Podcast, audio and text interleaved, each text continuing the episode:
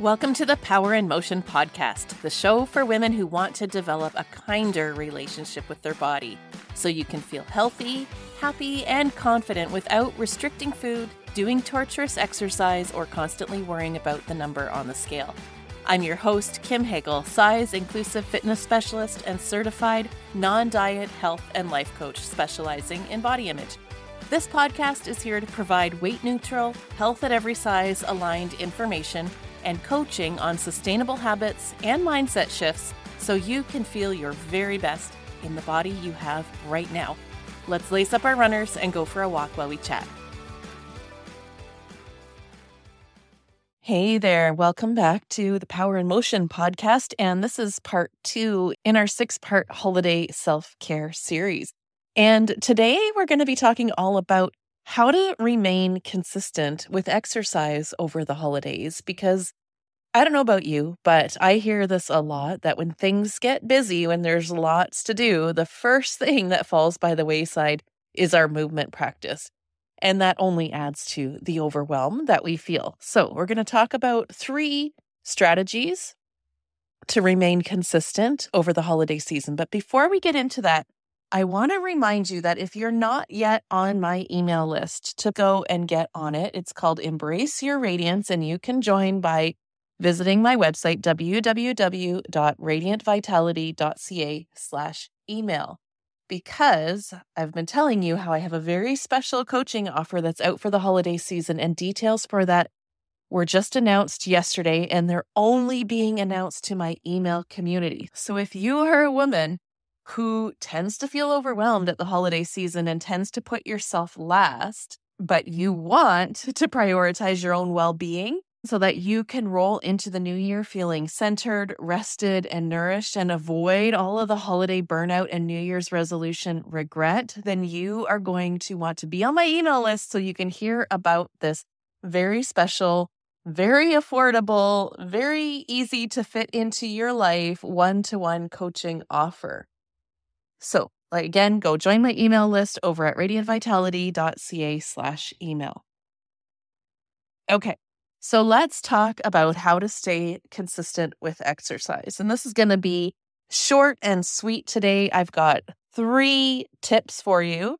And really, it's more a set of three don'ts and three do's, right? Because I think that the reason why we tend to struggle with consistency over the holiday period or at any period of time really is because of the way that we're thinking about exercise in the first place. So, tip number 1 is to notice when you you feel like you have to exercise or when you're shooting on yourself, when you're saying things like god I really should be moving more and where you're tying exercise or the need to exercise to calorie burning or making up for the food that you're eating, maybe extra food that you're eating over the holiday season or more rich, sweeter foods that you're eating during this season, or maybe where the inactivity that you're experiencing, where there might be a fear of weight gain associated with that. And we've talked on this podcast so many times in the past about how tying exercise to calorie burning or simply viewing it as a means to lose weight or shape your body is the number one thing that gets in the way of you feeling motivated. So notice where your brain wants to make you feel guilty for not exercising and where fear of weight gain comes up and where thoughts that you should be exercising to burn off the food that you're eating are entering in and see if you can stop those thoughts and instead challenge yourself to think about what else is in it for you. How else does keeping just a little bit of movement in your life serve you? I mean, for me, I'll give a personal example. I am someone who struggles with seasonal affective disorder. So, getting outside in the fresh air for even five minutes a day can make a huge difference to my overall well being and my mental health. The clients that I work with will say that movement helps reduce their pain levels, it helps them sleep better at night, it reduces their stress, helps them think clearer. There's so many other benefits to movement. So I want you to just check in with yourself and remind yourself why else you would want to move. Because when we're doing it as a form of self care, to take care of ourselves, it's a lot more motivating to get out there and do it than the shame of having to burn off calories. And the other part of this that goes along with viewing movement as a form of self care is to notice the parts of you that believes that you don't have time or don't deserve self care. If you notice thoughts in your head like, I'm too busy for this, I can't fit it in, there's too much else to do, that, my friend, is your inner people pleaser who is trying to convince you that you're only worthy of self care once everything is checked off your list or everybody else is looked after. And that viewpoint is anything but helpful, right? How do you feel when you think that way? When you think that you don't have time, that you can't take a little bit of time for yourself? It only adds to the level of overwhelm that you feel. And then your inner critic just gets louder and starts calling you names about being lazy and that you should be doing more. So notice this parts of you that thinks you can't look after you until everybody else is looked after and challenge that mindset. We know everybody says, and it's true, you can't pour from an empty cup. When you are looked after, then you have more to give. And I know that that's a cliche saying, but it really is true. But you have to decide that you're worthy, that you're worthy of investing back into yourself, that you're worthy of saving a little bit of that love that you give to everybody else around you for yourself so that you can feel good too. And then the third and final self sabotaging mindset that tends to come up, of course, is the all or nothing way of thinking, right? So check in with yourself and ask how are you defining remaining consistent? What does that mean to you? Does remaining consistent mean that you're following the so called fitness rules where you have to get in an hour, it has to be of a certain intensity, it has to be so many d- days a week. Are you operating from a perfectionistic mindset about what it means to be consistent? Because here's the thing is when the bar is set that high and we have this kind of outlook, it's really easy then to judge anything less than perfection, anything less than that hour of high intensity so many days a week as not enough. But that's just going to lead to the guilt that you're feeling, and it's going to lead to you feeling really defeated.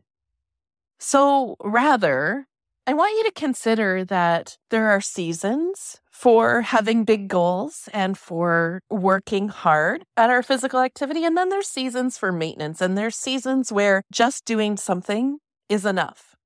So, can you reduce your expectations on yourself? and accept that you might have to redefine what it means to be consistent. Take this all or nothing approach to your physical activity. Can you reframe it and use a minimum baseline approach? And what minimum baseline means is lowering your bar of success way down.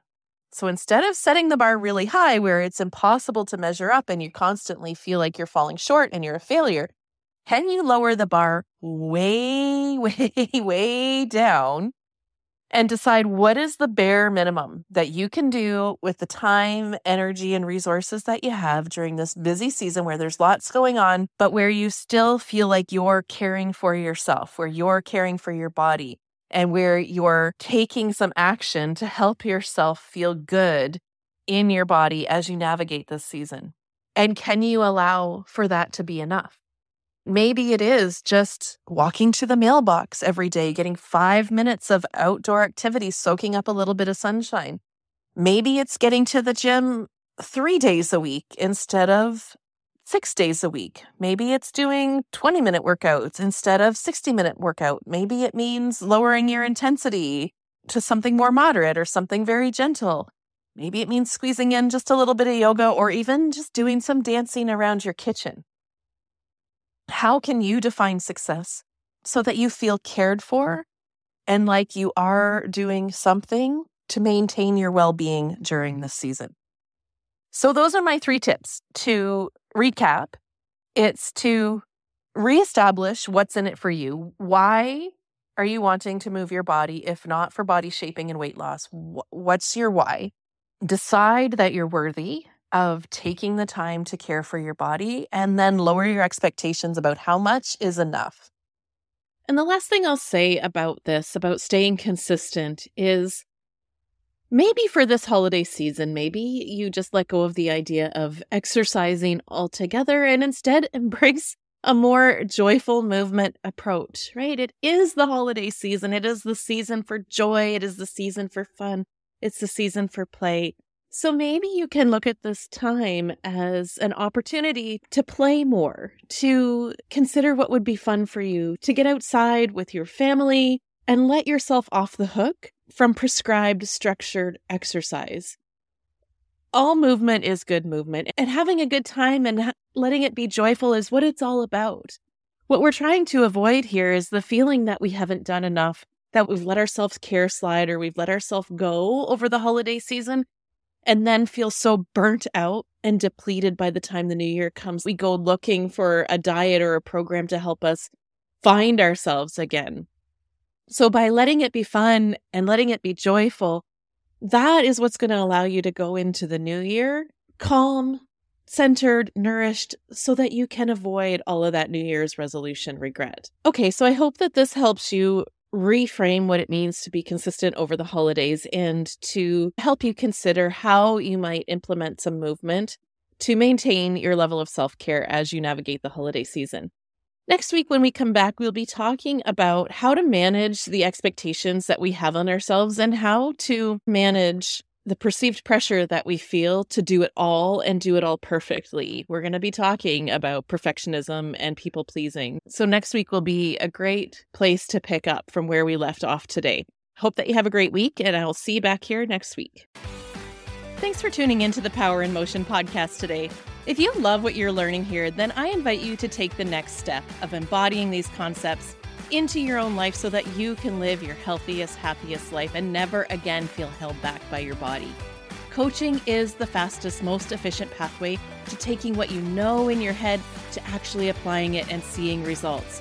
Whether you're looking to make changes around movement, food, body image, or all three, I'm here to help you nurture a kind, respectful, and trusting relationship with your body so you can feel your very best. Click the link in the show notes to book a free consultation, and together we'll uncover what's getting in the way of you having the results you want.